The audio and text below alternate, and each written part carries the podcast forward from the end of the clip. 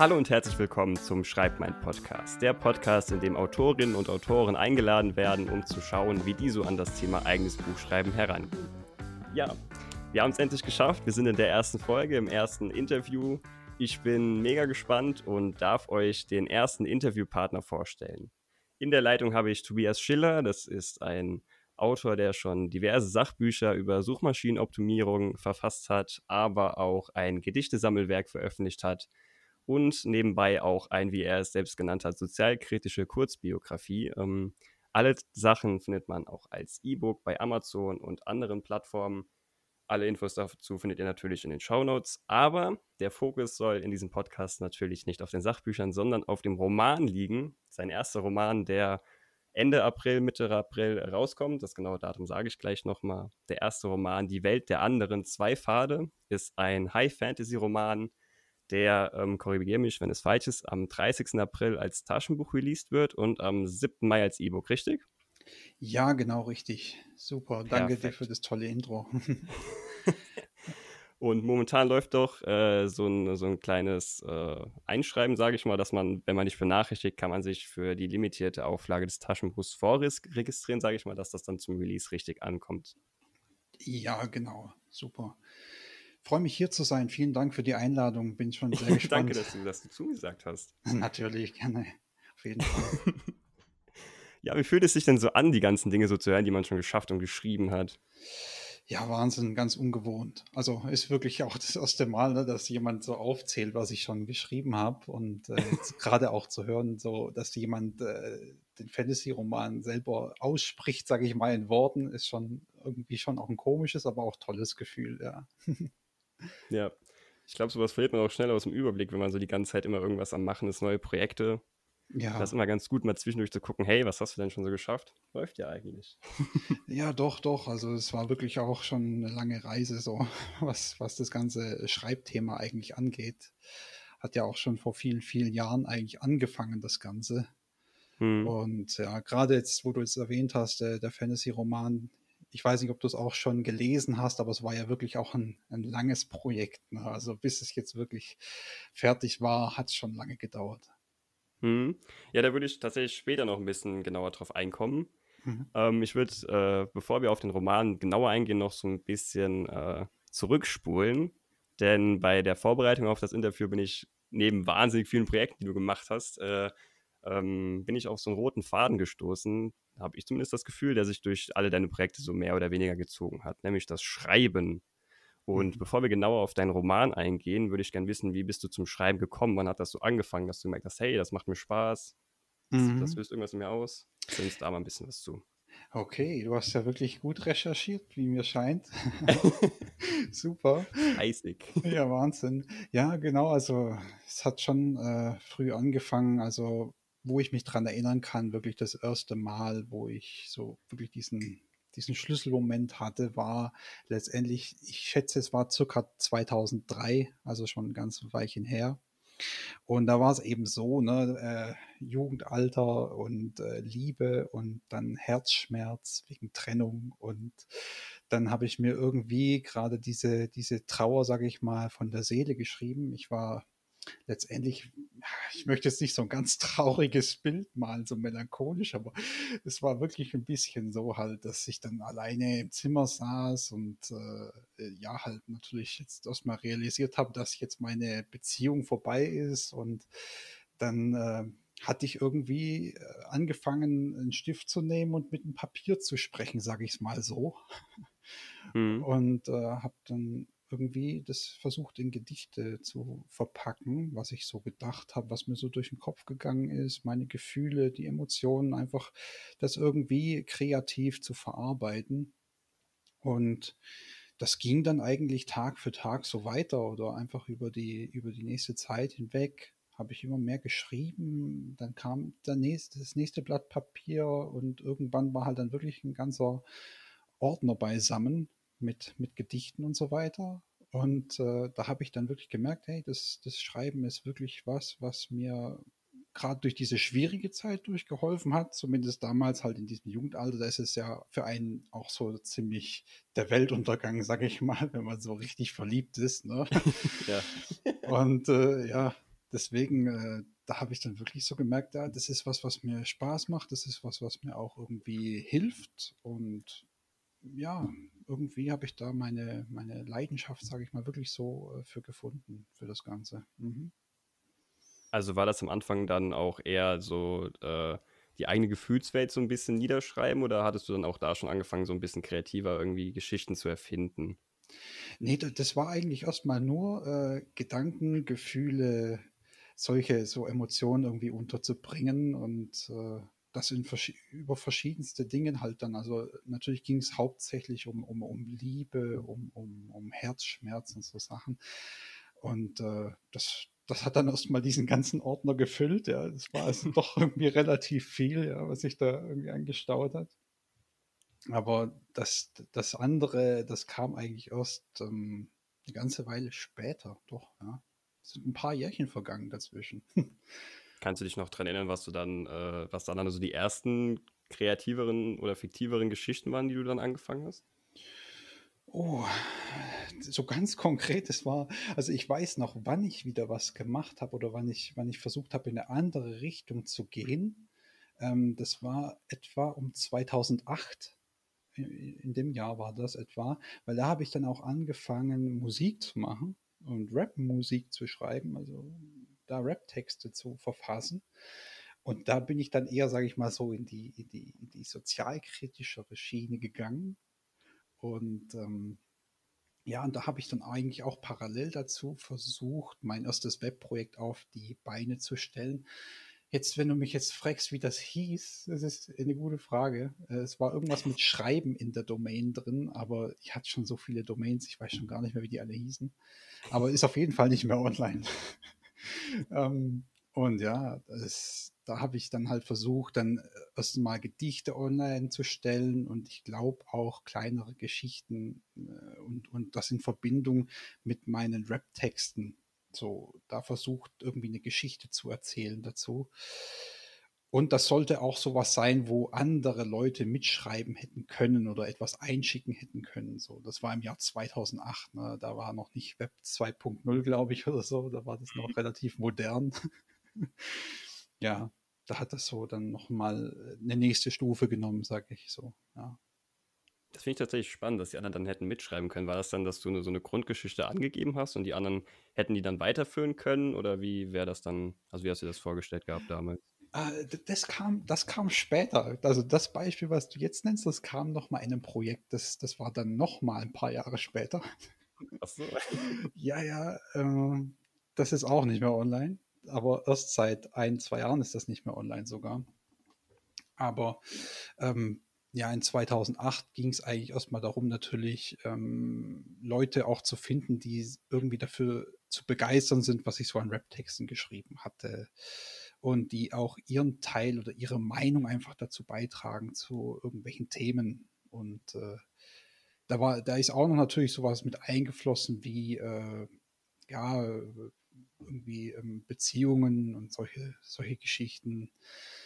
Aber ja, das habe ich dann nicht, nicht arg lang weitergeführt, das Projekt, und bin dann eigentlich nur noch in diese Musikrichtung mehr dann gegangen habe mich also auf die Musikproduktion dann äh, äh, verstärkt konzentriert und das andere Projekt, wo das dann so war, dass andere hätten teilnehmen können an diesen Geschichten, das hieß rpgspielen.de.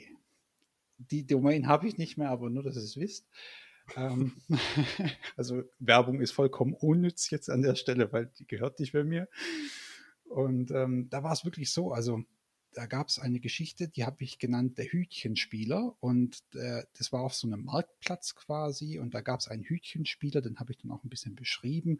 Und der hat dann eine, eine, mehrere Leute um sich versammelt auf diesem Marktplatz und hat dann gesagt, so ja, wir machen jetzt hier ein Hütchenspiel und wer jetzt das Richtige erwischt und so. Und da gab es quasi so eine Einleitung und der Hütchenspieler war halt ziemlich geschickt und dann habe ich irgendwie noch was drumherum erzählt und dann konnten die Leute halt dann irgendwie einen Tipp abgeben oder irgendwie was dazu weiterschreiben. Also wie es ganz im Detail war, kann ich mich leider auch nicht mehr so dran erinnern, aber ich weiß, dass das so eine Geschichte war.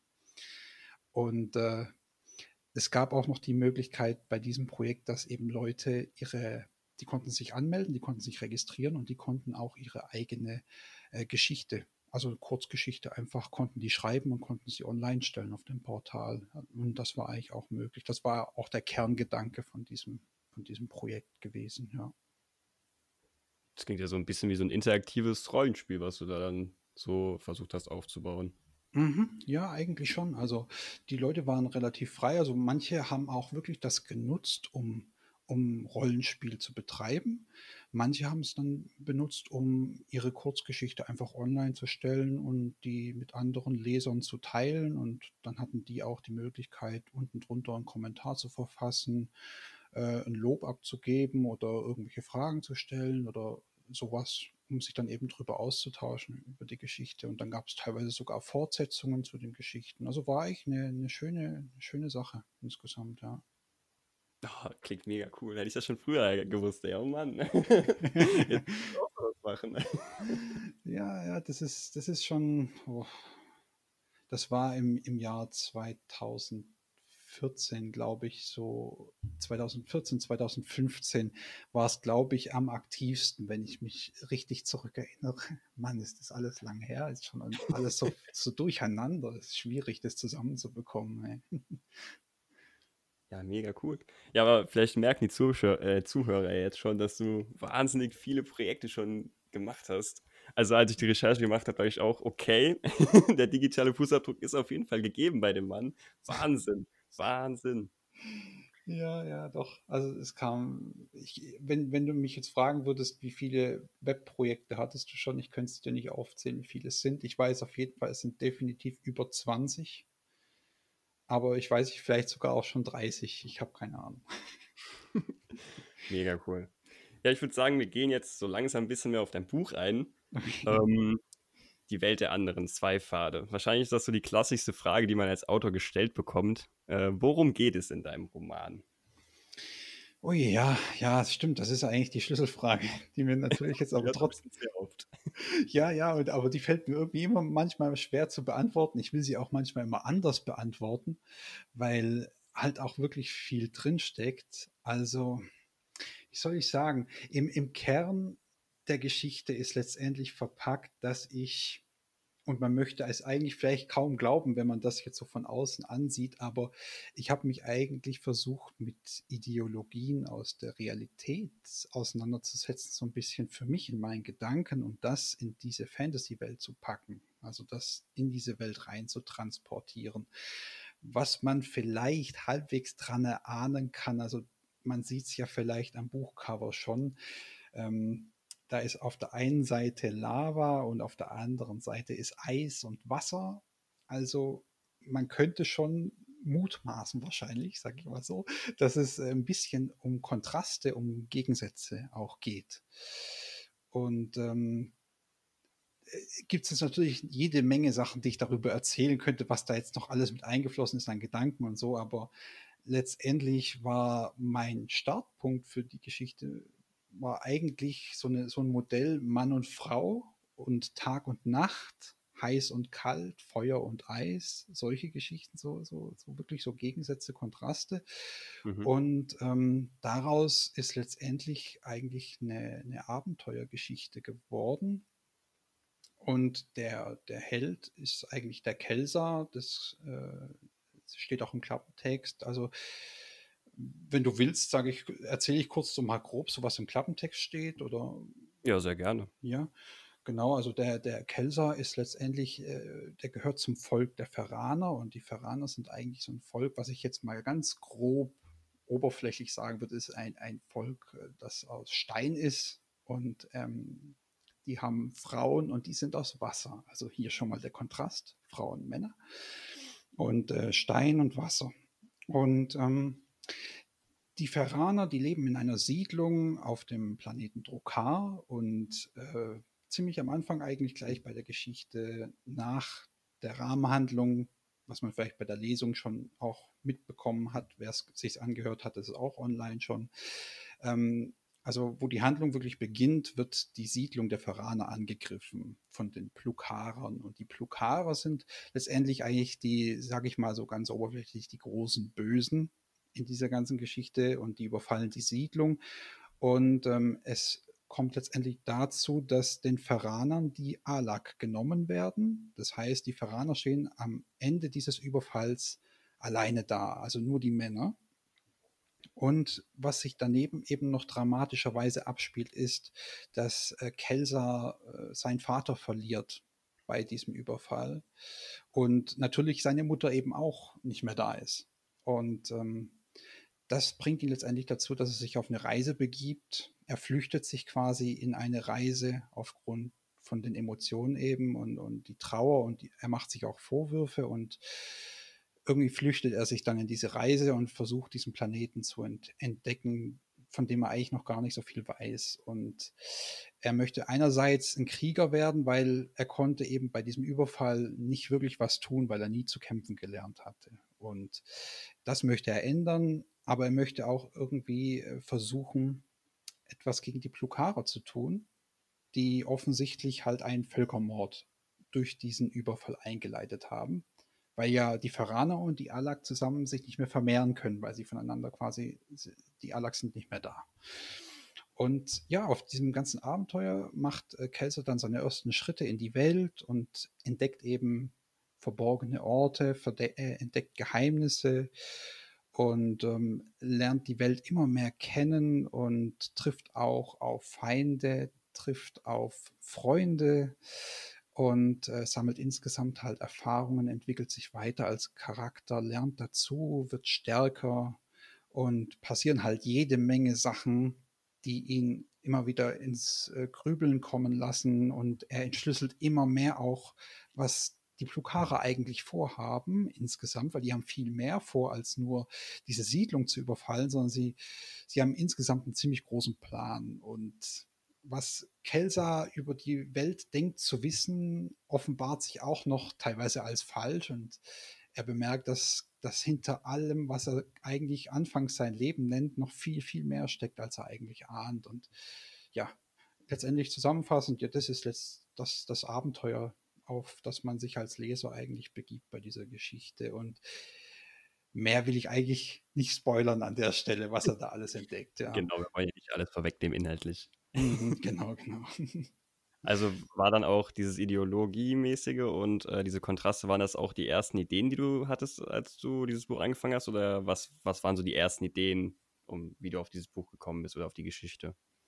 Ja, genau. Also diese, diese Ideologien und die Kontraste, das war eigentlich der erste Schritt und der begann eigentlich mit Skizzen. Also ich bin überhaupt kein begabter Zeichner, deswegen habe ich nie die, die, die Skizzen irgendwie online gestellt, weil das sieht furchtbar aus, um es mal dezent zu sagen. Ja.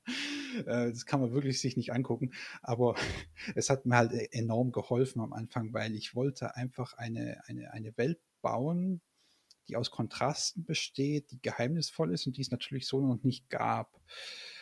Und letztendlich auch, wie ich das sicherstellen konnte, dass es diese Welt eigentlich noch nicht geben kann, ist, ich, ich bin eigentlich selber nicht der große Fantasy-Romanleser.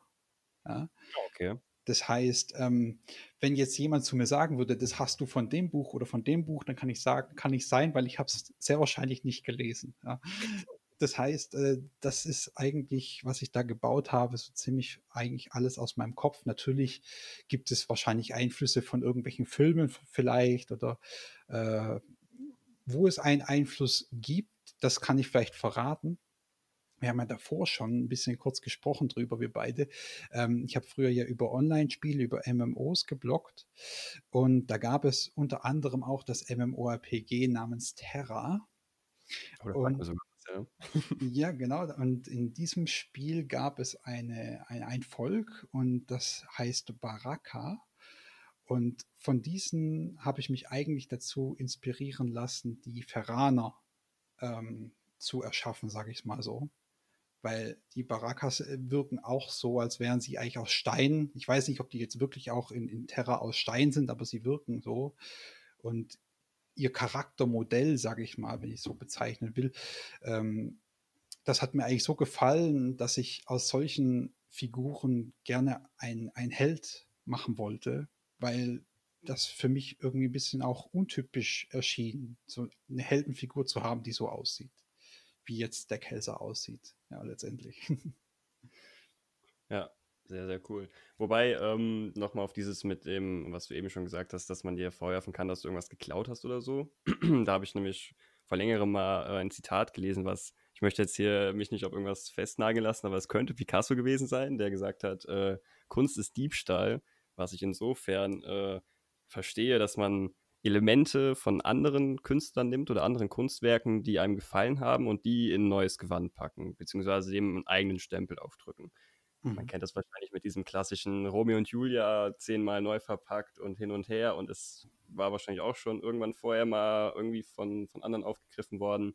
Aber ich finde, dass das quasi das ausmacht, dieses Geschichtenerzählen, dass man Aspekte nimmt, die, die einem selber gefallen haben und wo man dann denkt, okay, das war jetzt nur eine, so, so, eine, so eine Idee, die irgendwie als Nebenhandlung war oder irgendein Volk oder was auch immer. Das finde ich so spannend, da, da, da habe ich selber andere Ideen zu oder das würde ich anders machen.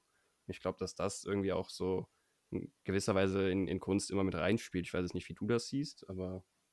Ja, ja, da, hast du auf jeden Fall recht. Also ich denke auch, dass, dass das Künstlerische natürlich immer irgendwo sich orientiert, was um einen herum ist oder um einen herum passiert oder was andere schon künstlerisch erschaffen haben. Also viel Inspiration eben, was einem, wie du schon gesagt hast, selber gefällt und das dann in ein eigenes Gewand zu packen und gerade Betonung darauf, in ein eigenes Gewand zu packen. Ja. Ne? Also selber äh, was, was Neues daraus zu kreieren und das natürlich nicht nur eins zu eins zu übernehmen und dann vielleicht ein paar Namen zu ändern und äh, ja, und dann zu sagen, hey, das ist jetzt meins, sondern das ist natürlich schon, also ich, für, für meinen Anspruch ist es so, dass ich schon sagen würde, okay, wenn man da was, was erschafft, dann sollte das schon nochmal eine Stufe mehr sein als nur halt eine, eine, eine Kopie mit einer leichten Abänderung, ne? weil ich denke, das wer dann das, das Originalwerk gelesen hat, der wird ja dann als Leser auch schnell merken, okay, das, das hat er von da und das hat er von dort und irgendwie ist das alles gleich und ja. ja, nee, sehe ich genauso, ja. ja. Ja, du hast tatsächlich irgendwas gesagt, was ich recht spannend fand, nämlich, dass du Fantasy-Bücher ja selbst gar nicht so, so, so oft liest, aber, aber dann äh, das Fantasy-Buch verfasst. Das finde ich tatsächlich recht spannend. Wie kamst du denn auf die Idee, dieses Fantasy, also in das Genre Fantasy oder High Fantasy zu gehen? Hm, ich denke auch, dass sich das zurückführen lässt, vor allem gerade in diesen, in diesen Online-Gaming-Bereich, wo ich halt sehr aktiv war und äh, gerade diese MMOs, MMORPGs gerne gespielt habe, wo ich noch die Zeit dafür hatte. und ähm, da ist ja auch so, ne? also es ist jetzt zwar kein Buch, aber wer jetzt alte Rollenspiele kennt also ich habe vor MMORPGs auch Rollenspiele gespielt, am PC zum Beispiel. Ähm, äh, hat in meiner Kindheit hat eigentlich das schon immer eine Rolle gespielt. Super Nintendo, Game Boy, solche Sachen habe ich immer gerne gemacht. Ich denke, jeder von uns hat das gerne gemacht, der Kontakt damit bekommen hat in, in dem jungen Alter. Und so war es halt bei mir auch. Und dann äh, waren, waren halt auch zum Beispiel Rollenspiele dabei wie äh, Knights of the Old Republic von BioWare, äh, Dragon Age, ähm, solche, solche Sachen oder Baldur's Gate, Icewind Dale sind so Titel, die vielleicht manchen bekannt vorkommen. Und da ist es ja auch so, da wird äh, eine Geschichte erzählt und das musste man früher dort auch noch lesen auf dem PC. Ne? Also heute ist es ja meistens schon so, dass sich das so weiterentwickelt hat, dass man das erzählt bekommt, das wird inszeniert, da gibt es einen Cinematic-Trailer dazu und dann bekommt man die Geschichte quasi so eingetrichtert und äh, leicht verdauliche Kost. Aber früher, in den, in den früheren Zeiten war es ja wirklich noch so, da hast du auch lange Dialoge zum Lesen gehabt bei diesen Rollenspielen, gerade am PC. Und äh, das war letztendlich so, ich denke, mein Einstieg in diese ganze Fantasy-Welt und in diese ganzen Geschichten. Ich denke, bei mir kommt das eher über, über diesen Weg als über Fantasy-Bücher. Ja. Also wenn du dieses, dieses Fantasy-Genre bei, bei den Computerspielen so cool fandest, äh, wie das dann, sag ich mal, sein kann, in Anführungsstrichen, dass du dann äh, Fantasy-Bücher nicht so, nicht so anrührst? Ist es dann eher so, dass du generell nicht so viel Zeit zum Lesen hast oder findest du, dass es in Bücherform nicht, nicht, so, nicht so erreicht wie, wie als äh, damals bei den PC-Spielen? Hm, ja, das ist eine echt gute Frage jetzt. Also ich, äh, da müsste ich echt auch lange überlegen oder vielleicht sogar selber nochmal ausprobieren, warum das so ist, warum ich eigentlich nie, äh, warum ich nie so richtig ein Fantasy-Buch in die Hand genommen habe ich weiß nicht, ob da auch irgendwie die, die, die Schule ihren Teil dazu beigetragen hat durch diese Pflichtlektüren. ich habe keine Ahnung, weil da musste man auch immer so, so Sachen Pflicht lesen ne? und dann hat einem da manches nicht so gefallen. Da habe ich gedacht, ach nee, lesen insgesamt so, ach, lass wir mal lieber. Ich, ich, ich mache das lieber mit äh, RPGs auf dem PC. Da habe ich auch noch was Visuelles dabei und mhm. äh, weiß nicht, ich komme da vielleicht leichter rein in die ganze Materie. Ähm, was ich nur noch weiß, ich weiß gar nicht mehr, das Buch müsste doch so heißen, Robinson Crusoe, kann das sein? Ja, sag mir äh, was. Äh, gut, ich mache, jetzt mache ich das Buch schlecht, nee, ähm, aber ich weiß auf jeden Fall, das war so ein Buch, das habe ich mir früher mal gekauft, wo das irgendwie aktuell war oder in war oder weiß ich nicht. Und dann habe ich das gelesen und ich habe wirklich keine, keinen Spaß daran gefunden. Das war wirklich mein Buch, wo ich mir in der Freizeit gönnen wollte, sage ich mal so. Und dann saß ich da mit dem Buch und habe gelesen und irgendwie ich kam nicht in die Geschichte rein und das hat sich, ich habe mich angestrengt, es zu lesen. Da habe ich gedacht, das kann doch nicht, das kann es nicht sein mit dem Lesen, dass es so anstrengend ist und so. Also und ich glaube, das war so ein, so ein Schlüsselmoment, wo ich dann gesagt habe, hm, das mit dem Bücherlesen so, ach, das machst du vielleicht mal ab und zu. Das lese ich meistens Sachbücher heutzutage, wenn, wenn ich überhaupt wirklich ein richtiges physisches Buch lese oder so.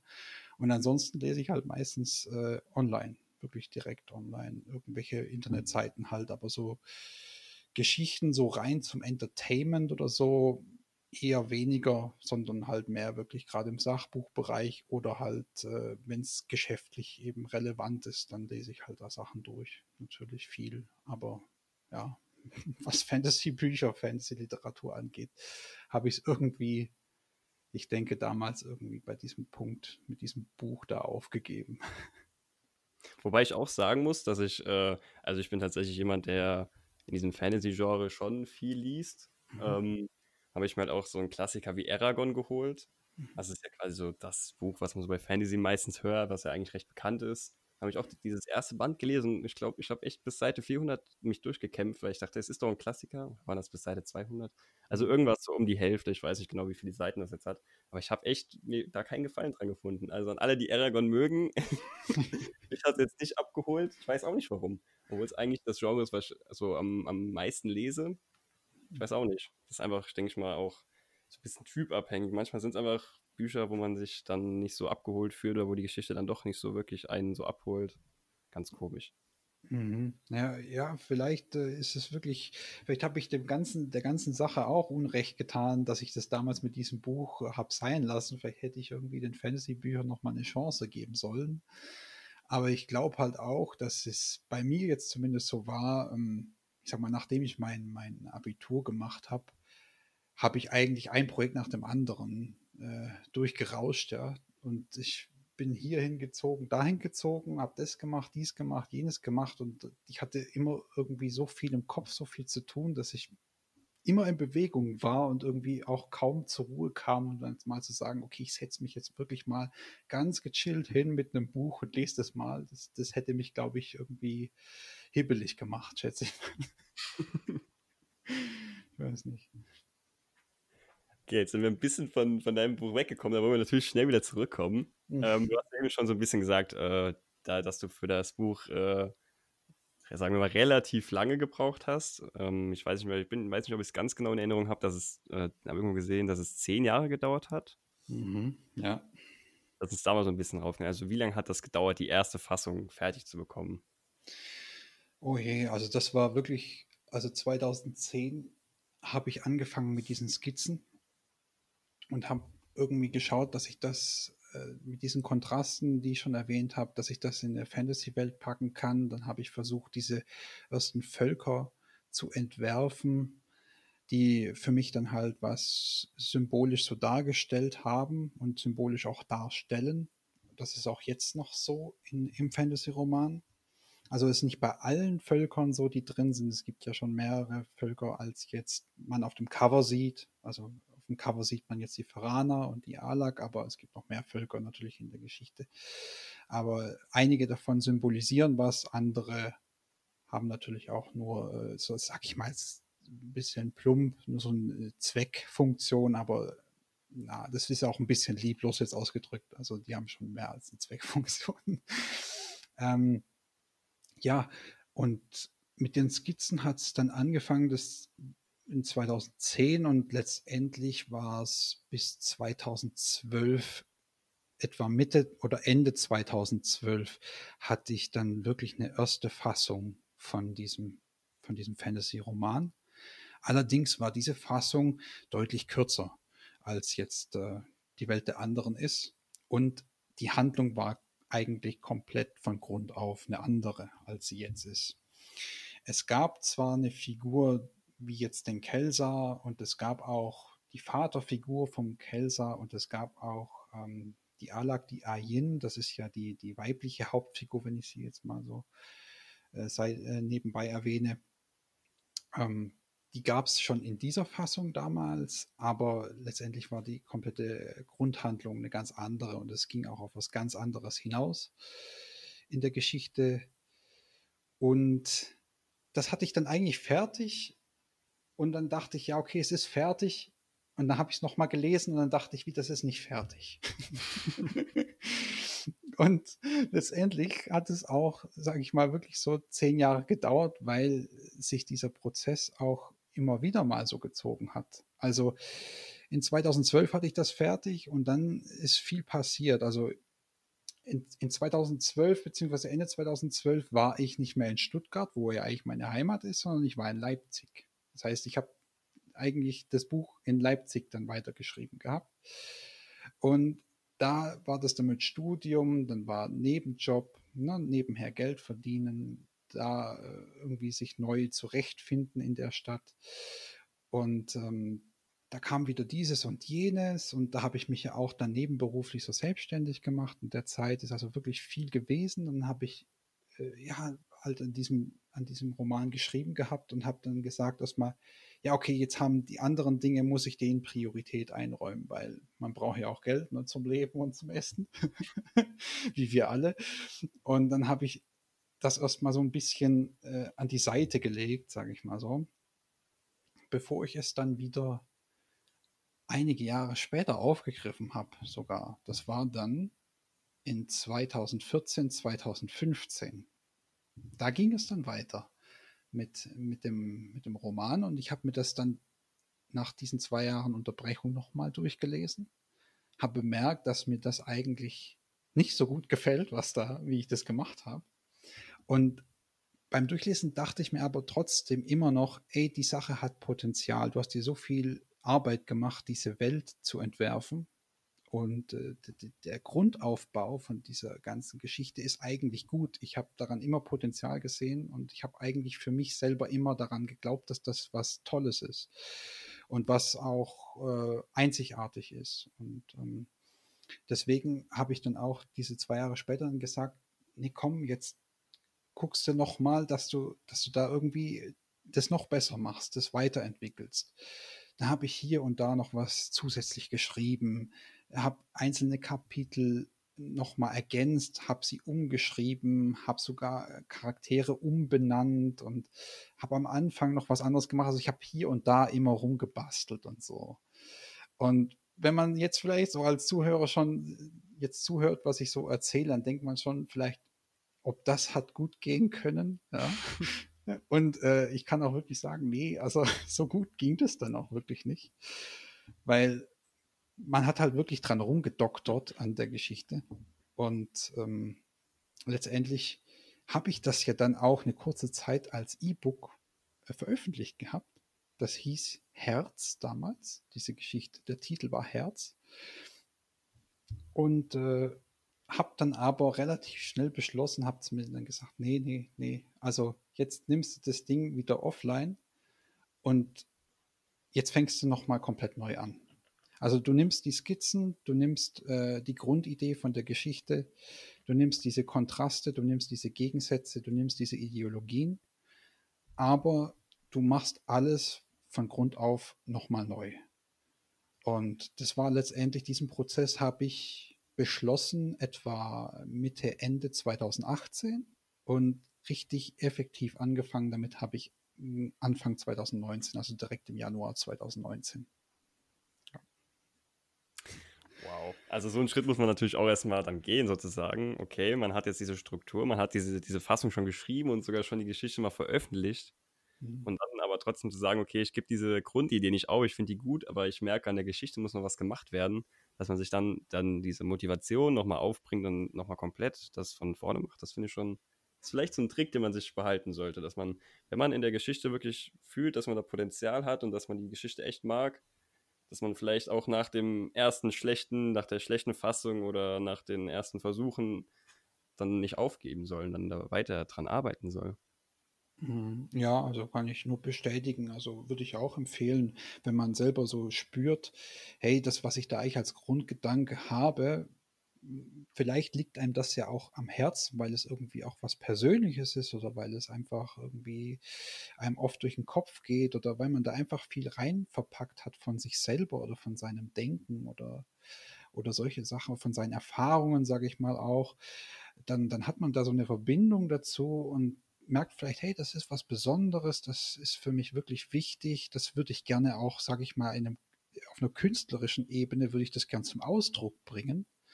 Und ich glaube, dann, dann, dann hängt man irgendwie da dran. Und ich kann es jetzt wirklich auch nochmal rückblickend sagen, also wenn man jetzt wirklich die, die beiden Fassungen, also die, die erste Fassung, die, die ja Herz hieß, sage ich mal, und jetzt die Welt der anderen so nebeneinander legen würde und sich das durchlesen würde, ist es wirklich was ganz komplett anderes, wirklich komplett. Sei es von wie, wie es erzählt wird, sei es welche Figuren da noch alle drin sind, wie die Welt beschrieben ist, äh, wie der gesamte Verlauf der Handlung ist, wie die Grundstimmung ist. Also ich könnte tausend Unterschiede aufzählen letztendlich, was jetzt da anders draus geworden ist und äh, jetzt gerade, wo wir drüber reden, fällt mir das eigentlich erst selbst wirklich auf. Also, was man aus derselben Idee machen kann, nochmal komplett umändern kann, wenn man, wenn man es wirklich will. Ja? Also kann was ganz anderes bei rauskommen, wenn man dann nochmal sagt, okay, ich überarbeite das jetzt nochmal wirklich von Grund auf, kann was ganz anderes rauskommen. Das ist echt krass. Ja. Also du hast dann 2019 da dann an der neuen Version, sage ich mal, dann aktiv dran geschrieben. Wie lange hat das dann gedauert, bis die, bis die äh, neue Fassung, sage ich mal, fertig war?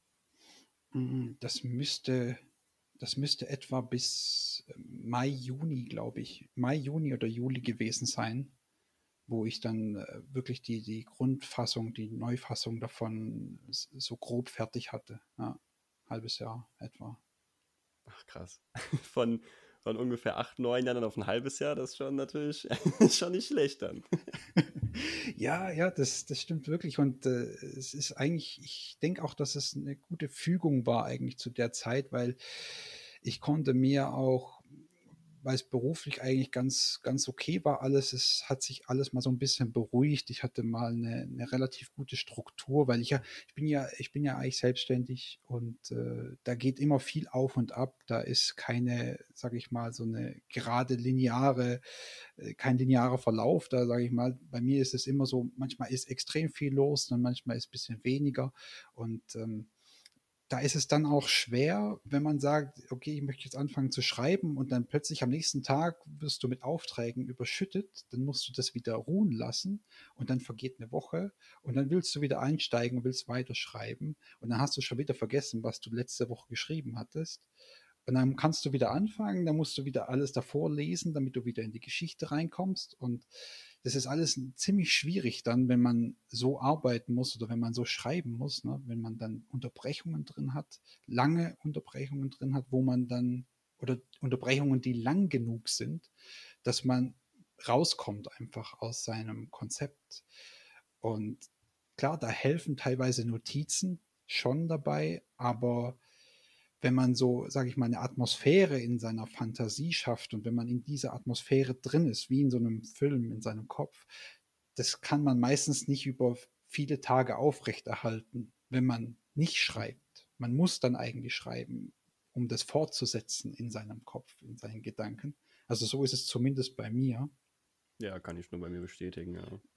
Genau, und äh, deswegen äh, lief es eigentlich ganz gut äh, Anfang 2019. Deswegen konnte ich es, glaube ich, auch so schnell äh, in, in, diesem halben Jahr einfach auch das Grund, äh, die Grundversion da schreiben, weil ich eine gewisse Ruhe drin hatte und ich konnte relativ gut das entweder täglich ein bisschen immer was schreiben oder zumindest alle zwei oder drei Tage konnte ich immer wieder was schreiben und bin dadurch auch wenig wieder aus dem Konzept gekommen, dass ich nicht eben wieder, oh je, wie war das jetzt nochmal? Was habe ich jetzt da auf Seite 10 geschrieben? Ich bin jetzt bei Seite 150. Ähm, ist das Volk, wie ich das beschrieben habe, so richtig, wie ich es auf Seite 150 schreibe? Ne? Und so du, dieses ganze, diese ganze Welt in seinem Kopf zu behalten, wenn der normale Beruf, sage ich mal so in Anführungszeichen, der normale Beruf durch, ein, durch den eigenen Kopf dann gehen muss, ne, zwangsläufig, das ist dann immer so, so eine Gratwanderung. Ne? Und deswegen war ich eigentlich froh, dass ich in diesem ersten Halbjahr von 2019 das relativ gut auf die Reihe bekommen habe. Ja. Hast du dann irgendwie so feste Regeln gehabt, dass du gesagt hast, okay, ich versuche jetzt jeden Tag mal mindestens zehn Minuten zu schreiben, dass ich einfach drin bleibe? Oder wie hast du das hinbekommen, dass du da dann nicht nach, nach ein paar Tagen wieder den Faden verloren hast, also dass du da wirklich dran geblieben bist? Hm, das, da habe ich eigentlich, ich habe, muss schon sagen, ich habe relativ viel mit, mit wirklich mit Druck halt gearbeitet, auch weil das hört sich jetzt ein bisschen krass an, vielleicht so mit Druck, so wie verzwungen, aber so war es letztendlich nicht ganz. Also ich habe versucht, wirklich, wenn ich am Tag irgendwo noch Zeit habe und Kraft habe, schreiben. Tobi, dann schreib. Wenn du es irgendwo unterbringen kannst am Tag, schreib. Und schreib so lange du kannst. Schreib äh, so viel Kraft, wie du noch hast und bis dich dann dein nächstes To-Do irgendwann abholt, dass es weitergeht mit dem, was du sonst tun musst. Aber wenn du es irgendwo unterbringen kannst, ob es jetzt um 8 Uhr morgens ist oder ob es um 16 Uhr am Nachmittag ist oder so, egal wo du was Freies findest, schreib weiter und lass so wenig Pausen wie möglich dazwischen. Und natürlich auch irgendwo die Stimme im Kopf, hey, nicht überfordern, wenn du merkst, dass deine Kräfte wirklich am Ende sind und du, du merkst, dass das nichts Gutes wird, dann, dann lass lieber sein und leg dich mal eine Runde hin und entspann mal, anstatt jetzt ständig irgendwie zu sagen, okay, ich muss das jetzt unbedingt jetzt verzwungenermaßen schreiben, weil da denke ich auch, dass es sehr wichtig ist, wenn man so, wenn man das erzwingt mit dem Schreiben, wenn man sagt, okay, ich muss jetzt heute zehn Seiten unbedingt schaffen oder so. Ich glaube nicht, dass das unbedingt eine gute, eine gute Vorgehensweise ist, weil dann, wenn man es nicht schafft, ist man erstens ist man enttäuscht von sich vielleicht und sagt, oh, ich habe es jetzt wirklich nicht geschafft, ich wollte es heute erreichen, du hast es nicht geschafft. Und das andere ist, du versuchst vielleicht oder du, du neigst dazu, dass du die Seiten füllst und dass du sagst, ich muss auf die zehn Seiten kommen und dann schreibst du und schreibst du irgendwie irgendwas irgendwann mal, anstatt zu sagen, okay, ich möchte jetzt wirklich äh, eine tolle Geschichte erzählen, sage ich es einfach mal so. Ne? Ja. Also soll ja natürlich auch Spaß machen. Also man macht ja keinen Sinn, wenn man sich dann irgendwie zum Schreiben zwingt und dann irgendwie die Lust am Schreiben verliert. Das ist ja irgendwie auch nicht Sinn und Zweck der Sache. Ja, genau, auf jeden Fall, denke ich auch. Okay, ähm, du hast ja schon mal so am Anfang ein bisschen gesagt gehabt, dass du ähm, mit Skizzen und sowas gearbeitet hast. Hast du denn groß da, also wie waren deine Planvorarbeitungen, beziehungsweise wie hast du deine Geschichte geplant oder hast du groß überhaupt was geplant und eher frei dann drauf losgeschrieben? Wie sah das bei dir so aus? Mhm, ja, gute Frage. Also bei die, die ersten Skizzen, äh, wie du ja jetzt weißt oder wie auch die Zuhörer wissen, das sind die, die sind zehn Jahre her, die ersten Skizzen. Äh, ich habe die zwar noch irgendwo rumliegen, aber ich habe sie schon lange nicht mehr angeschaut. Aber ich weiß auf jeden Fall noch, dass ich mir äh, eine grobe Skizze von der Welt gemacht habe und mir versucht habe, das so zu veranschaulichen und mir selber zu erklären, was wäre logisch oder was könnte ich auf jeden Fall logisch vermitteln, dass es für den Leser einleuchtend klingt. Ja, also wenn ich jetzt eine Fantasy-Welt wirklich neu mache, was ich ja wirklich versucht habe, ich, ich denke, es ist ein bisschen einfacher, wenn man eine Geschichte in einer realen Welt spielen lässt, weil da weiß ja jeder, ja, die Sonne scheint, äh, es hat so und so viel Grad etwa, es ist manchmal, an manchen Orten ein bisschen kälter, bei manchen ist es wärmer, aber wenn du wenn du eine neue Welt entwirfst, die vielleicht anderen Gesetzmäßigkeiten unterliegt oder anderen klimatischen Bedingungen oder einer anderen Entwicklung oder was mit dem Planeten passiert ist. Ähm, ich will es jetzt nicht spoilern, aber ähm, wenn, man, wenn man so vorgeht, dann muss man ja gucken, wie erkläre ich das dem Leser und wie kann ich es schaffen, dass es für ihn auch nachvollziehbar ist. Und deswegen habe ich versucht, diese Skizzen mir selber auch zu, zu zeichnen, in Anführungszeichen. Es sah furchtbar aus, wirklich. Aber wirklich furchtbar. Und, aber ich habe es versucht, weil so konnte ich mir auch selber das ein bisschen in meinen Kopf bringen. Ah ja, okay, so macht das Sinn. Und wenn ich dann an den Punkt komme, dann kann ich das so beschreiben, weil das könnte man schon verstehen, das könnte, müsste man nachvollziehen können dann. Und das war letztendlich die, die erste Herangehensweise an, an die Sache. Und natürlich habe ich dann lange auch darüber gegrübelt, okay, wie führe ich denn jetzt diese ganzen Völker ein? Ja, wie, wie beschreibe ich die? Und wie lange beschreibe ich die? Und wie schaffe ich es, dass es nicht, äh, wie soll ich sagen, dass man irgendwie schon bei den ganzen Beschreibungen dann sagt, ja, okay, jetzt reicht es langsam mit Beschreibungen, ich will jetzt mal Handlung haben. Und da ein, ein, ein gutes, äh, ausgewogenes Gleichgewicht zu finden, das fand ich jetzt persönlich beim Schreiben nicht ganz einfach, vor allem am Anfang nicht.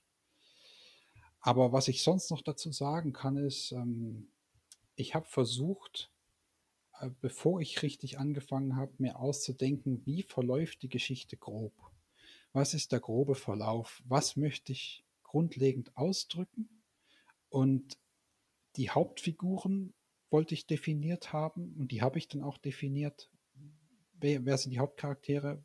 Was sind die hauptsächlichen Völker, die ich drin haben möchte und wie ist quasi, wenn, wenn ich es jetzt als Bus, wenn man es als Bus bezeichnen würde, welche Haltestellen fährt dieser Bus ab? Wie heißen mhm. die Haltestellen? Wo fährt der hin, der Bus? Und ich glaube, so rückblickend, dass das eins von den wichtigsten Sachen war, zu wissen, wohin fährt dieser Bus? Wo will der hin? Und ich glaube, wenn man das nicht, wenn man das nicht so zumindest mal ansatzweise im, im Hinterkopf hat, dann tendiert man oder ist die Gefahr eben da, dass man sich während dem Schreiben auch verliert. Ähm, ich habe so bemerkt, ich wollte, ich wusste, wo es etwa hingehen soll. Und dann habe ich gesagt, okay, ich denke, ich habe jetzt, ich habe jetzt die Richtung. Und dann habe ich auch wirklich gesagt, okay, ich stürze mich jetzt selber wie der Held, wie Kelsa jetzt, ich stürze mich selber auch in das Abenteuer zu schreiben. Mhm. Und ich schlüpfe jetzt in, in Kelsa. Ich bin jetzt irgendwie auch ein bisschen Kelsa und ich entdecke jetzt mit ihm die Welt beim Schreiben selber. Und ich, äh, ich sehe, was er sieht und äh, ja, sozusagen, ich habe dann während diesem Schreiben auch die Welt weiter gebaut und dann kam noch eine Idee, dann kam noch, hey, da würde doch das noch ganz gut dazu passen. So, ich habe mir dann versucht, das mit, mit seiner Reise irgendwie auch vorzustellen. Und da ich diese Haltestellen davor definiert hatte, habe ich mich sozusagen abgesichert, dass ich mich nicht verliere so ganz, dass die Geschichte plötzlich wo ganz anders hingeht, sondern ich wusste, okay, die Geschichte geht etwa dahin. Aber was jetzt, was man jetzt genau sieht, was er jetzt im Detail erlebt und auf wen er auch trifft, auf welche Kreaturen und so weiter und wie das im Detail abläuft, das ist während dem Schreiben letztendlich passiert. Genauso wie die Dialoge zum Beispiel natürlich auch. Also was da, was dann da gesprochen wird und so, das ist alles wirklich dann ganz frei eigentlich geschehen während dem Schreiben. Und äh, der Fahrplan davor hat mich quasi abgesichert, dass ich nicht irgendwie in eine ganz andere Richtung abdrifte, wo ich dann nicht weiß, wo, wo der Rest noch hingeht, sozusagen. Ja. Das finde ich eigentlich sogar eine ziemlich coole Herangehensweise, dass man zuerst so einen roten Faden hat, den man erstellt, um zu wissen, okay, worum geht es in der Geschichte, was soll da passieren, dann so dieses grobe Gerüst hat mit einer Welt, die man erschafft, die halt in, in, in sich geschlossen Sinn ergibt und logisch ist, die man gut nachvollziehen kann, dass man quasi wie so einen Spielplatz einrichtet und dann aber quasi im Schreiben dann einfach die, die Figuren halt auf diesen Spielplatz schmeißt und einfach mal guckt, was die machen. Einfach mal, mal, mal die so einfach machen lässt. Das finde ich eigentlich einen ziemlich coolen Ansatz, weil ähm, ich habe ja dieses Problem beim Schreiben, sage ich mal, und deshalb ist ja auch so mehr oder weniger auch der Podcast entstanden, dass ich, wenn ich eine Buchidee hatte, dann hatte ich so diesen, diese Grundidee, dann habe ich diesen Spielplatz vielleicht nur so ein bisschen aufgebaut oder nur so gesagt, okay, das sind so grob, das könnte passieren. Und dann habe ich halt angefangen zu schreiben, weil ich halt auch irgendwie gedacht habe, okay, ich will jetzt nicht, weiß, weiß ich, wie lange planen und die ganze Zeit irgendwas hier hin und her überlegen. Ich will natürlich auch mal schreiben. Dann habe ich halt losgelegt und irgendwann kam ich dann beim Schreiben an einen Punkt, wo ich dann wusste, wo ich dann da stand, auf der leeren Seite vom zweiten Kapitel und so weiter. Und da dachte ich mir, okay, wie soll es jetzt weitergehen? Ich weiß nicht, was jetzt passieren soll. Und ich glaube, dass das so ein bisschen, diese, diese Herangehensweise, das so ein bisschen aushebeln könnte, dass man so dieses, diesen Grundgedanken schon ein bisschen mehr ausbaut und diese, diese, diese Welt einfach, beziehungsweise die Figuren halt einfach auch so ein bisschen schon definiert, aber dann quasi, was im Detail passiert oder wie, wie das dann, wie sie von diesen einzelnen Bushaltestellen zur nächsten kommen, dass das quasi dann offen bleibt. Mhm. Das finde ich ja. eigentlich einen ziemlich coolen Ansatz. Ja, ich denke auch. Also wenn ich jetzt zurückblicke, zumindest äh, persönlich auf, auf die Geschichte jetzt hier, die ich habe, äh, hat sich das für mich ziemlich gut bewahrheitet. Also das hat mich schon gut gestützt eigentlich durch alles hindurch. Und es war eigentlich auch eine schöne, wirklich schöne kreative Erfahrung, weil es war ja zum Beispiel auch so, ich wusste während dem Schreiben, ich wusste zwar, wohin es geht, aber ich war mir selber noch nicht sicher, wie, wie wird meine, meine letzte Seite quasi zum Beispiel, wie wird die aussehen? Was, was wird da auf der letzten Seite stehen? War ich mir nicht sicher. Und äh, dann habe ich geschrieben, geschrieben, geschrieben und ich kam dann, hat sich immer mehr so das gebildet, wo ich dann gesagt habe, am Schluss, okay, so lasse ich das jetzt erstmal stehen, sage ich mal so. Und das ist eigentlich auch irgendwie voll ähm, aufregend und spannend, so wenn man selber auch Teile offen lässt erstmal und sich dann selber herausfordert, beziehungsweise einfach so spielerisch diesen kreativen Prozess dann zulässt und sagt, okay, ich lasse jetzt, ich lasse jetzt das erstmal so geschehen und äh, was mir dann heute mal einfällt und das verpacke ich da mal rein und guck mal, was, was dabei so rauskommt. Ich meine, klar, da ist natürlich auch eine kleine Gefahr, dass man sich da auch ein bisschen, äh, wie soll man sagen, verschreibt. Aber ich denke, die, die könnte größer sein. Also das ist, ich denke, auch der Spaßfaktor, den man da auch zulassen muss. Man muss ein bisschen experimentieren wollen und ähm, man muss einfach äh, schauen, okay, passt das zusammen? Wenn ich das dann nochmal lese, äh, hört sich gut an, macht Spaß zu lesen. Und wenn es dann klappt, dann ist es umso schöner und umso ein größeres Erfolgserlebnis, denke ich auch, was einen dann zufrieden macht und wo man dann auch irgendwann auch stolz ist, je, je dicker das Buch dann auch wird. ja. ja.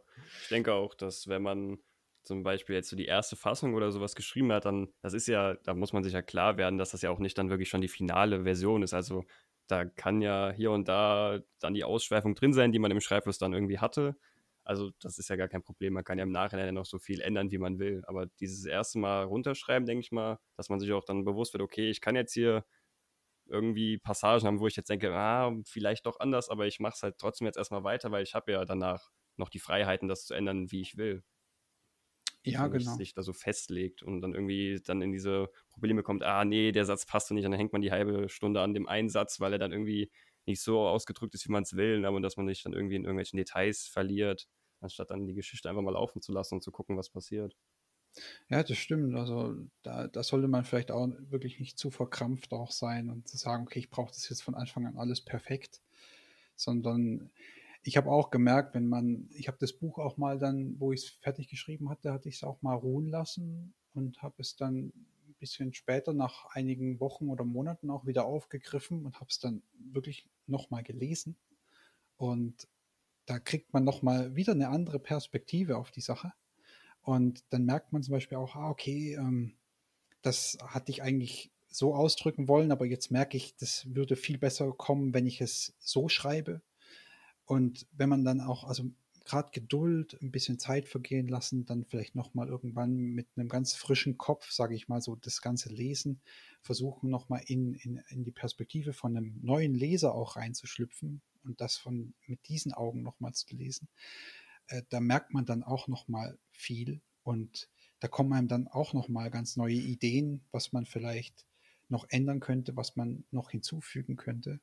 Und so war es bei mir letztendlich auch. Also ich habe bis, bis äh, letzten Monat, sage ich mal, oder bis, bis Februar, Ende Februar, denke ich, grob, habe ich immer noch ähm, dran rumgefeilt, sage ich mal, an, an, an der Handlung. Also ich habe immer noch irgendwo was an einem Satz gemacht oder auf der Seite X habe ich noch hier noch einen Satz dazu oder habe da einen Satz weg und so. Also das war eigentlich schon ein langer Prozess auch danach noch, nachdem ich die Geschichte fertig hatte. Habe immer noch dran rumgebastelt, immer.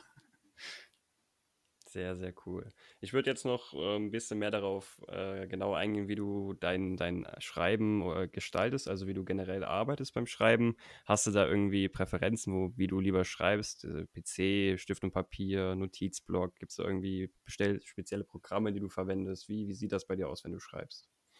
Ah, okay. Ja, da, also ich bin da, ich bin da ehrlich gesagt ziemlich pragmatisch. Ich versuche, wenn, wenn ich es jetzt mit einem Stift schreiben würde, klar, da würde mir erstens irgendwann schnell die Hand wehtun wahrscheinlich und ich, meine Schrift ist auch nicht so hübsch. Und dann müsste ich natürlich auch alles nochmal eintippen. Deswegen, äh, da bin ich pragmatisch eingestellt, da gehe ich direkt an den PC. Da suche ich mit den größten Bildschirm, den ich habe, damit ich die beste Übersicht habe über das, was ich geschrieben habe. Und ähm, habe dann das Keyboard, damit kann ich am schnellsten schreiben, am gemütlichsten schreiben, bin an meinem Schreibtisch und äh, mache es mir da möglichst bequem. Und ja, dann, dann letztendlich, sage ich mal so, lasse ich der Kreativität wirklich freien Lauf. Ich setze mich hin und denke erstmal gar nicht so, wie lange ich jetzt schreibe oder wie viel ich jetzt schreiben soll, sondern ich setze mich dahin, mache mach das Dokument auf und dann wenn ich etwa weiß, okay, ah, jetzt bin ich hier in dem Kapitel, ich weiß, was ich etwa schreiben will, dann lege ich einfach los, schreibe drauf los. Und wenn dann eine Stunde vergeht, wenn zwei oder drei Stunden vergehen, ist mir vollkommen egal meistens. Also außer natürlich irgendwas anderes ist noch auf dem Plan heute. Aber wenn das nicht der Fall ist, dann vergeht eine Stunde, zwei, drei, ist vollkommen egal. Ich schreibe einfach drauf los, so viel, wie ich Lust habe eigentlich. Und ist auch wirklich je nach Tagesform dann auch ganz unterschiedlich. Also manchmal kommt halt eine Seite oder zwei Seiten zusammen, manchmal zehn. Und ja, manchmal ist es anstrengender, manchmal geht es einem wirklich komplett frei von der Hand und ich denke, wow, jetzt habe ich schon wieder so viel geschrieben. Wow, wie ging das heute? Was war denn los mit mir?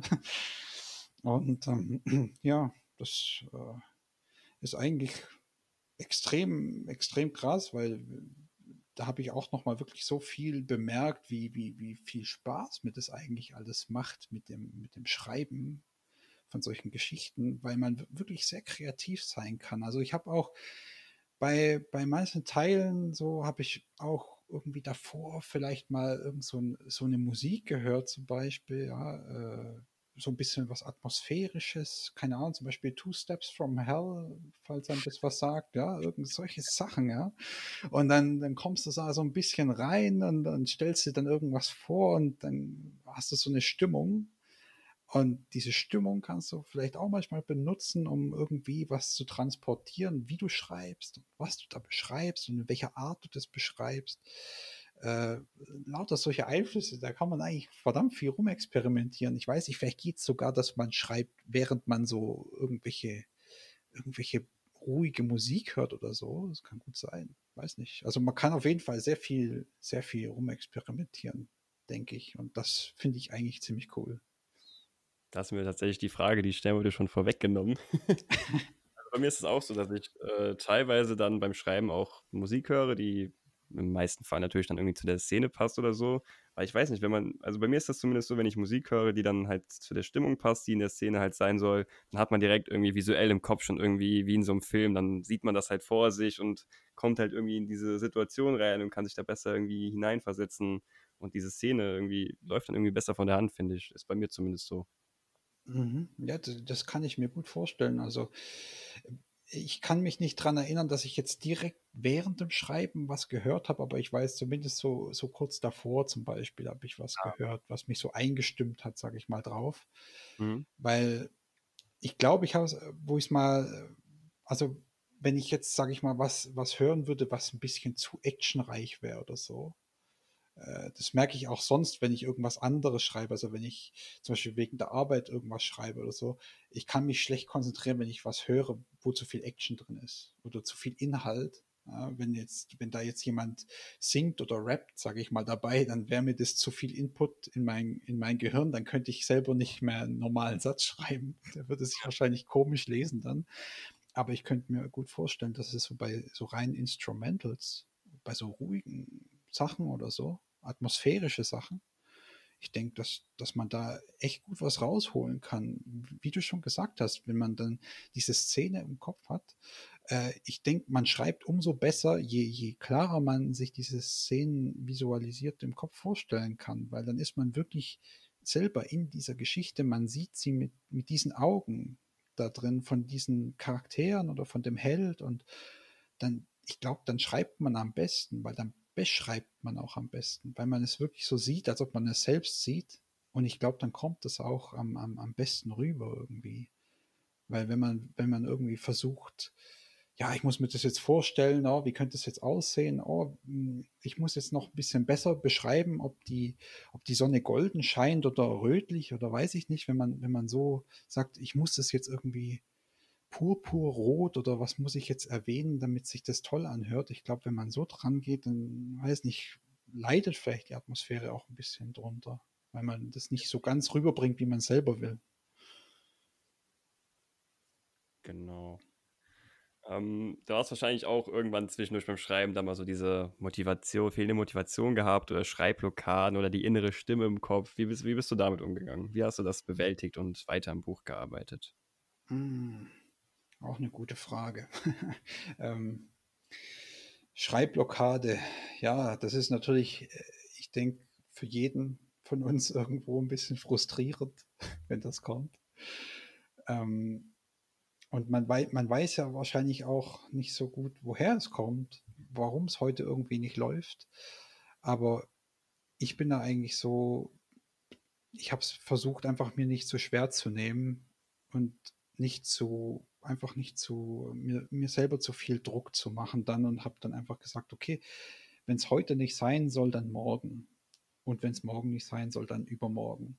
Und ich versuche, das ist insgesamt eigentlich so mein Denken allgemein auch im Leben oder insgesamt beim, bei dem, was man erschafft oder arbeitet oder macht, jeden Tag.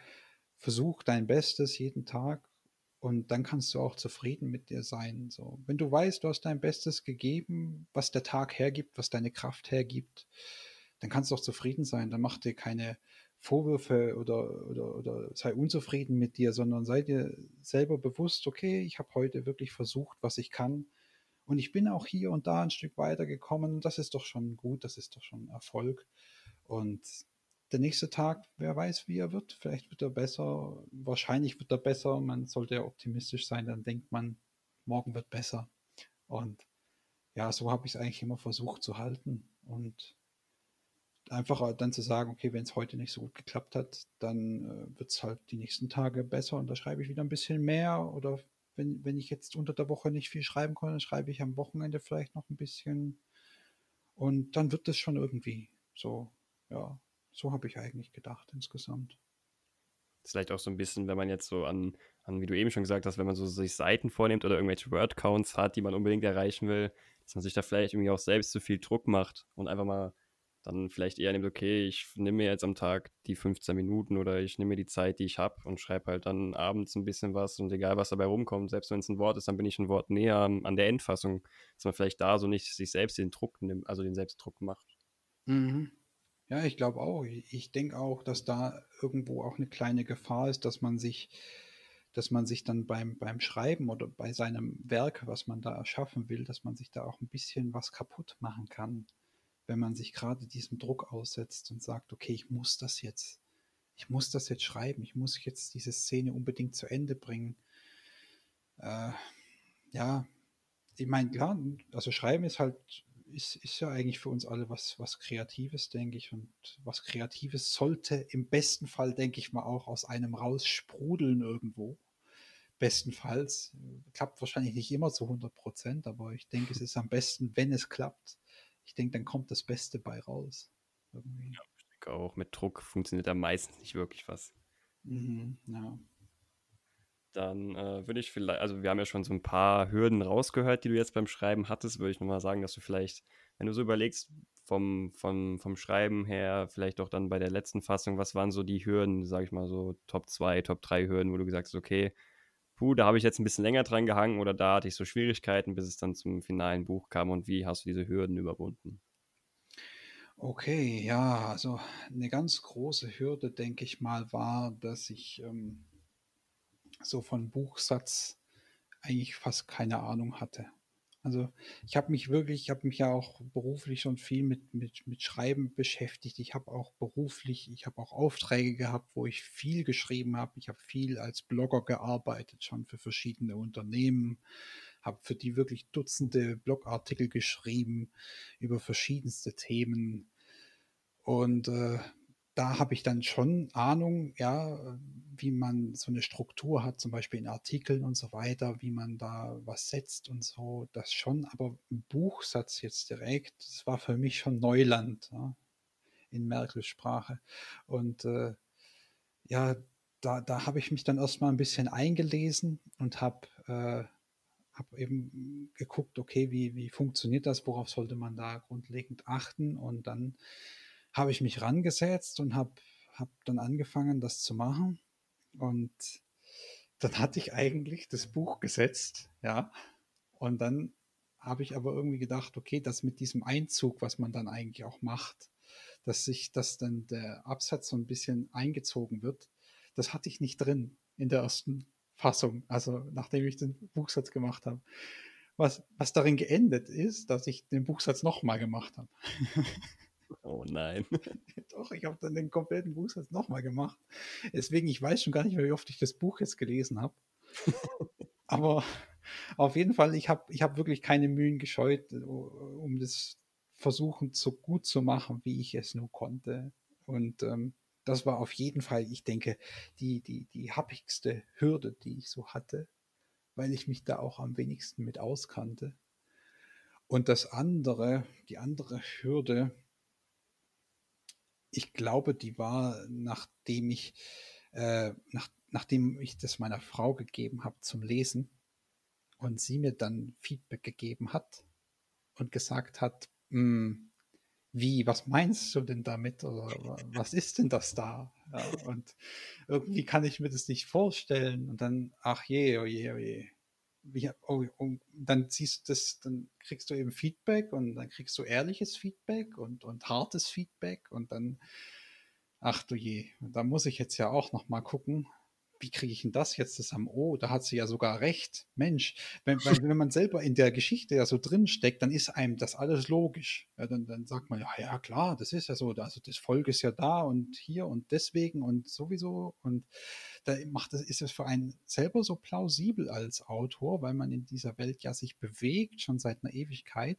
Aber wenn man das dann eben nochmal von jemandem externen lesen lässt, und der sagt dann, plötzlich, äh, irgendwie verstehe ich das nicht, ja, äh, was, was, was, was sagst du da oder was möchtest du, dass ich da sehe?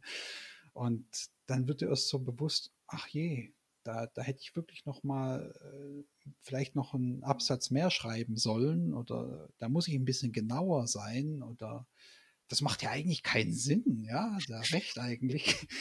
Und dann gehst du noch mal hin und dann überarbeitest du das und dann musst du beim Bearbeiten aufpassen, dass die gesamte Geschichte noch stimmt. Weil wenn du, sagen wir mal so, du, du, du hast irgendwie jetzt die Eingabe, entweder durch Feedback oder durch dein, deine eigene Vorstellung, dass, dass du irgendwas in der Farbe beschrieben hast, die du jetzt doch nicht so toll findest und du sagst, ah, das habe ich auf Seite 20, habe ich jetzt, war das jetzt blau? Und du weißt nicht mehr, ob du auf Seite 330 mal gesagt hast, das wäre grün. Und dann, dann wird es nämlich, dann wird es blöd, ne, weil dann musst weil dann, ob du das dann noch im Kopf hast, ob dann da alles noch zusammenpasst und alles stimmt. Und gerade bei so einem High-Fantasy-Roman, bei, bei wirklich, wo du alles neu erdenkst quasi, äh, dass das dann alles konsistent ist, dass das dann alles noch stimmt in der Atmosphäre und äh, Sinn ergibt und äh, am Anfang gleich beschrieben ist wie am Ende und, und, und so weiter. Wenn du da dann nochmal nachträglich schauen musst, dass das alles passt, das ist auch extrem schwierig. Und äh, da muss man schon ziemlich aufpassen. Da ist es auch wirklich gut, wenn man, wenn man sich Notizen gemacht hat. Also ich habe während dem Schreiben habe ich immer noch, ich habe mehrere äh, Dateien noch gehabt, einzelne Textdateien, wo ich mir zu Charakteren Notizen gemacht habe was habe ich gesagt, wie dieser Charakter ist, wie der aussieht, äh, was dem sein Hintergrund ist. Ich hatte dazu immer noch Notizen gemacht, um eben gerade sowas möglichst zu vermeiden, um, um da zu wissen, ah, okay, ich habe den so beschrieben. Um also, dass man quasi eine Übersichtsseite hat für, für so Charaktere und sowas oder Orte, dass man quasi immer schnell mal dann nochmal schauen kann, wie habe ich den beschrieben, wie sieht er nochmal aus oder so Details. Ja, genau, genau. Und äh, ich denke, das ist auch eine gute Sache, weil man, man kommt auch gerade dadurch, dass man sowas macht wie Charakterbeschreibungen, auch wenn die nur für sich selbst sind als Notizen, man kommt einfach selbst auch in der Welt an, die man da, äh, die man da vermitteln will. Und wenn man in die Welt auch selber ankommt, dort drin, dann, dann kann man auch das viel geschmeidiger, leichter erzählen. Und äh, so wie es bei mir zumindest lief, war so, äh, je, je länger ich auch insgesamt an der Geschichte geschrieben habe, umso leichter fiel es mir auch, weil irgendwann war ich so in der Geschichte einfach auch drin, dass ich das alles gesehen habe in meinem Kopf. Und dann brauchte ich irgendwann die Notizen gar nicht mehr, weil ich wusste es einfach schon. Es war wie eingespeichert, es war wie, das war dann in mir drin, sage ich mal so, in meinem Kopf. Und dadurch, äh, ich denke, dadurch ließ es sich dann auch am, am einfachsten arbeiten letztendlich und am produktivsten auch. Ja, sehr, sehr cool. Dann würde ich jetzt so langsam in Richtung Ende des Podcasts kommen.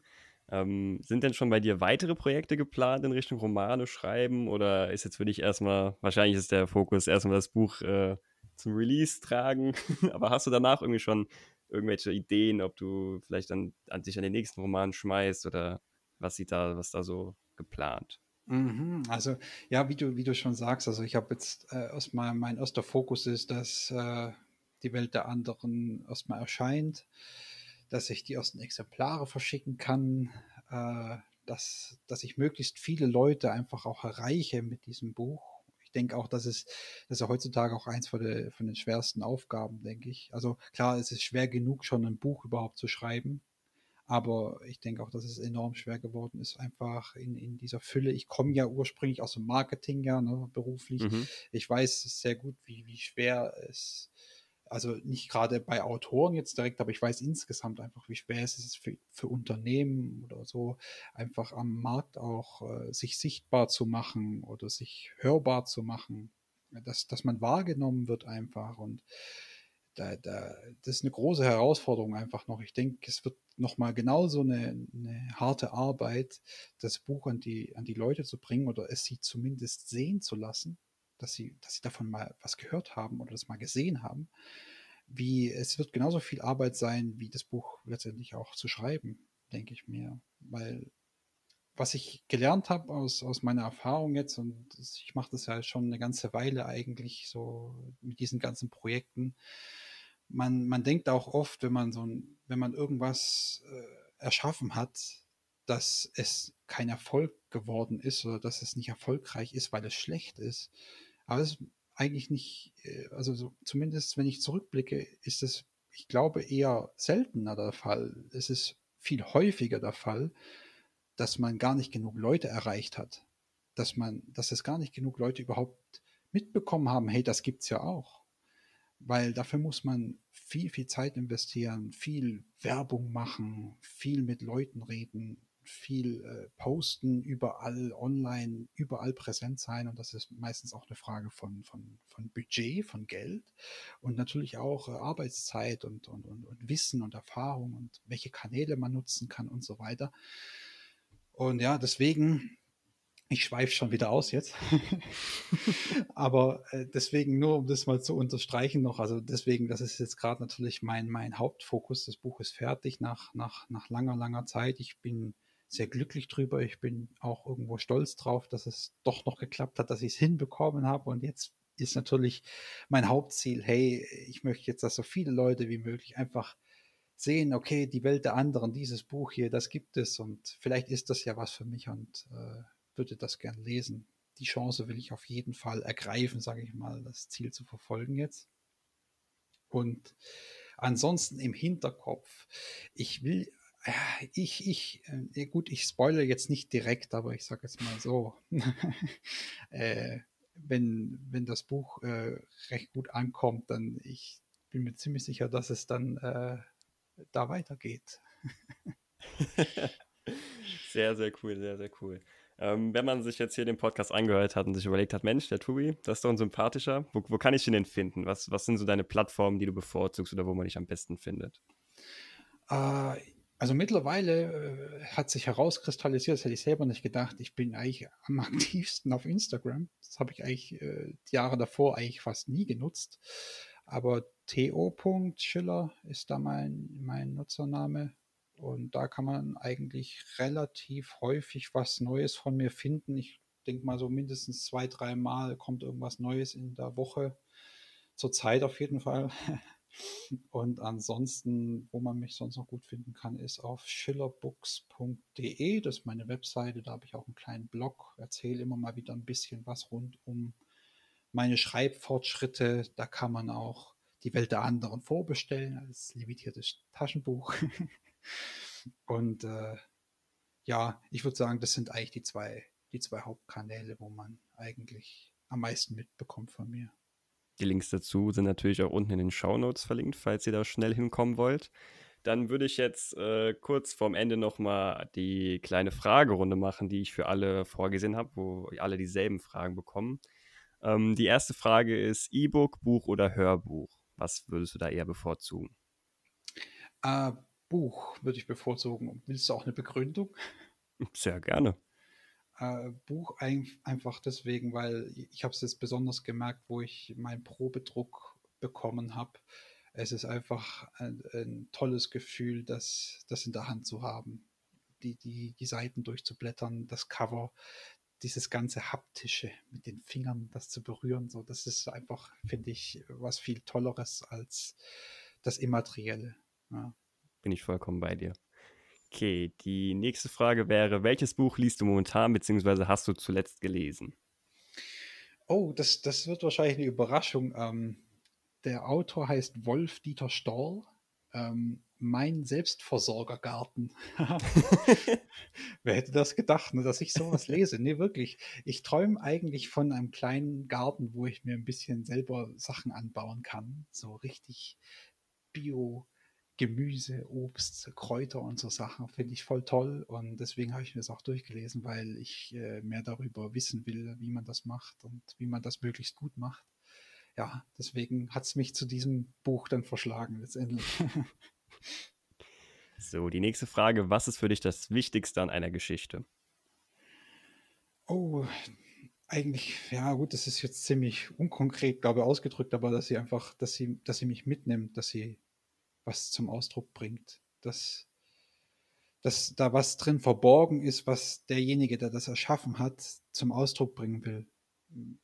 Also in einer künstlerischen Form irgendwie verpackt, mir als, als Leser, als Zuschauer, Zuhörer, mir irgendwie sagen möchte, wie eine Botschaft, glaube ich. Das ist bei mir persönlich was, was Wichtiges. Ja. Hast du irgendeinen bestimmten Lieblingsautor oder eine bestimmte Lieblingsautorin? Mm, nee, da, da ich so, dass ich jetzt so wenig Fantasy-Bücher lese oder fast gar keine, eigentlich habe ich nicht direkt einen, einen, Lieblingsautor eigentlich. Nee, fällt mir jetzt nicht ein, aber ich weiß, ich kann dir jetzt ersatzweise zumindest mal was, äh, was Filme angeht, kann ich dir zumindest einen sagen, falls du das möchtest. Klar, warum nicht? Äh, Martin Scorsese zum Beispiel ist, finde ich, ziemlich toll. Äh, was hat er so für Filme gemacht, die du da gut findest? Uh, Taxi Driver zum Beispiel. Oder jetzt ganz neu oder relativ neu war jetzt bei Netflix zum Beispiel Irishman. Also solche Filme, so gerade diese ganzen äh, Mafia-Sachen, die er da auch gemacht hat, also wie er die da erzählt hat, oder Casino zum Beispiel ist auch ein bisschen älterer schon, Film schon von ihm. Aber, aber wie er diese Filme einfach auch gemacht hat äh, und rübergebracht hat, äh, finde ich, hat wirklich eine ganz eigene Handschrift von ihm sind für, für, mich eigentlich vieles Klassiker und vieles eigentlich was, was Besonderes. Ich denke auch, dass das wahrscheinlich mich irgendwo auch mal inspiriert hat zu irgendwelchen Sachen, die mir jetzt aber gerade wahrscheinlich nicht einfallen. ja. ähm, was ist denn bisher dein Lieblingsbuch? Oh, ach hey. Da müsste ich jetzt doch irgendwo mein Regal nochmal aufmachen und müsste mal gucken, was ich überhaupt an Büchern, an Büchern überhaupt mal gelesen habe. Ach je, denn mit der Frage hast du mich jetzt wirklich. Also, ich habe mal, ich habe jetzt, ich habe mal, ich kann mich erinnern, ich habe früher mal vor einigen Jahren habe ich mal Bücher gelesen zu Diablo. Das ist ja auch ein Computerspiel, ziemlich bekanntes, populäres Computerspiel, was wahrscheinlich einigen bekannt ist auch. Dazu habe ich mal ein Buch gelesen und zu Warcraft habe ich auch mal ein Buch gelesen, aber das sind die einzigen, die ich kenne, aber ich kann dir da nicht mal mehr ein Auto von sagen. Also ich habe wirklich nicht direkt einen, einen Lieblingsautor, den ich nennen könnte. Nee. Leider nein, tut mir leid. Alles gut. Ähm, gibt es ein Buch, was dich geprägt bzw. maßgeblich verändert hat, vielleicht in der Denkweise oder sowas in die Richtung? Puh. Auch wieder auf Bücher bezogen schwierig. Oder vielleicht ein Film, der dich da irgendwie sehr geprägt hat. Ja, wenn du jetzt auf Filme gehst, wird es schon ein bisschen leichter. also, also, was, mir, was mir als Film stark in Erinnerung geblieben ist, war zum Beispiel der Film Blow mit Johnny Depp. Ähm, da ging es ja um, um einen Kokaindealer, äh, und es ist ja so eine, eigentlich auf wahren Begebenheiten beruhend. Und äh, ich finde, erstens ist der Film ziemlich toll erzählt, äh, hat Höhen und Tiefen und äh, ist nicht irgendwann langweilig oder so, sondern es geht wirklich schnell vorbei beim Schauen, aber es nimmt einen auch wirklich mit. Und am Ende, ich will jetzt, wer den Film nicht gesehen hat, will ich jetzt nicht spoilern, aber auf jeden Fall gibt es dann am Ende noch eine ziemlich, ich sag mal, dramatische, ergreifende Szene einfach zwischen Vater und Sohn. Äh, das hat mich damals schon ziemlich gerührt, sag ich mal. Äh, es hat mich irgendwie, irgendwie ist mir das voll in Erinnerung geblieben. Also diese, gerade diese letzten Szenen, die letzten fünf bis zehn Minuten, glaube ich, von dem Film. Äh, wow, habe ich wirklich irgendwie so, äh, ja, ich weiß nicht, das hat mich einfach mitgenommen, hat mir einfach so gezeigt, auch wow, wie kraftvoll eine Erzählung sein kann, eine Geschichte sein kann, dass sie einem mhm. auch über Jahre einfach im Kopf bleibt und das einen irgendwie auf irgendeine Weise prägt, auch wenn ich es jetzt nicht genau beschreiben kann, auf welche, aber auf jeden Fall emotional, ja. Also auf jeden Fall ein Blick wert, würdest du sagen, der Film. Ja, ich denke schon. Also kann man sich mal anschauen. ja, also äh, selbst wenn man äh, sich nicht mit Drogen beschäftigt, aber der, der, der, Film ist, der Film ist, denke ich mal, schon sehenswert, doch, würde ich schon okay. sagen. Ähm, hast du irgendein bestimmtes Lieblingszitat? Oh, das ist auch jetzt eine echt gute Frage. Das fällt mir aus dem Stegreif immer so schwer ein. Ähm, oh Gott wenn ich es jetzt aus der Pistole schießen lassen muss, dann funktioniert es nicht. Also, nee. Oder irgendwie eine Lebensphilosophie oder so, die dich da irgendwie weiter, weiter trägt, die du, die du in deinem Alltag immer so ein bisschen im Hinterkopf hast. Hm. Also eine Philosophie, sage ich mal, die habe ich vorhin schon so ein bisschen erwähnt, ist eigentlich das mit, wenn du, wenn du dein Bestes gegeben hast, das Beste gibst, was du kannst im Leben, dann äh, brauchst du dir auch keine Vorwürfe machen. Also versuch einfach das Leben so, so gut zu leben, wie du kannst, mit, mit jedem Gefühl, mit, mit aller Kraft und mit aller Leidenschaft und mit, mit allem einfach versuch das Leben zu genießen und wahrzunehmen und äh, einfach dein Bestes zu geben. Und dann brauchst du dir am Ende auch nicht vorwerfen, dass du irgendwas verpasst hättest oder irgendwas nicht gut genug gemacht hättest oder was versäumt hättest, sag ich mal. Ich denke mal, wenn ich jetzt so eine Philosophie beschreiben müsste, dann wäre es die. sehr, sehr stark. Okay, dann würde ich jetzt zum Schluss noch die ganz große Frage stellen, die das Ganze natürlich noch abrunden wird. Ähm, was würdest du deinem jüngeren Ich für einen Ratschlag geben in Bezug auf das Schreiben? Oh, wow, sehr gute Frage. Mensch, ähm, Gott, ich würde sagen, mh, mm, mach, mach weiter. Also sei geduldig, ähm, gib nicht auf und verliere auf jeden Fall nie die Freude daran, kreativ zu sein, und versuch einfach irgendwas durch das, was du auch tust, zu vermitteln und auszudrücken. Versuch künstlerisch zu sein, wenn du schreibst, weil dadurch schreibst du am besten. Ja. Sehr, sehr cool. Also wer spätestens jetzt nicht Bock hat, loszulegen und zu schreiben, dann weiß ich auch nicht. ja, Tobi, die Welt der anderen, dein Roman, am 30. April kommt er raus. Wie gesagt, Vorbestellungen könnt ihr gerne bei Tobias Schiller ähm, tätigen, entweder über Instagram anschreiben oder einfach auf dem Blog vorbeischauen. Wie gesagt, die Links sind in den Show Notes. Ich bedanke mich recht herzlich, dass du beim Interview dabei warst. Hat mir sehr, sehr viel Spaß gemacht. Danke dir auch ganz herzlich für die Einladung. Hat es mir auch sehr viel Spaß gemacht. Danke dir. Gerne, gerne, gerne, gerne. Und äh, wenn euch diese Folge gefallen hat, dann bewertet doch gerne den Podcast und folgt ihm auf eurer Lieblings-Podcast-Plattform. Ich würde mich freuen, wenn ihr diese Folge mit euren Freunden teilen würdet. Ansonsten wünsche ich euch einen entspannten Tag, viel Erfolg beim Schreiben und wir hören uns in der nächsten Folge. Ciao.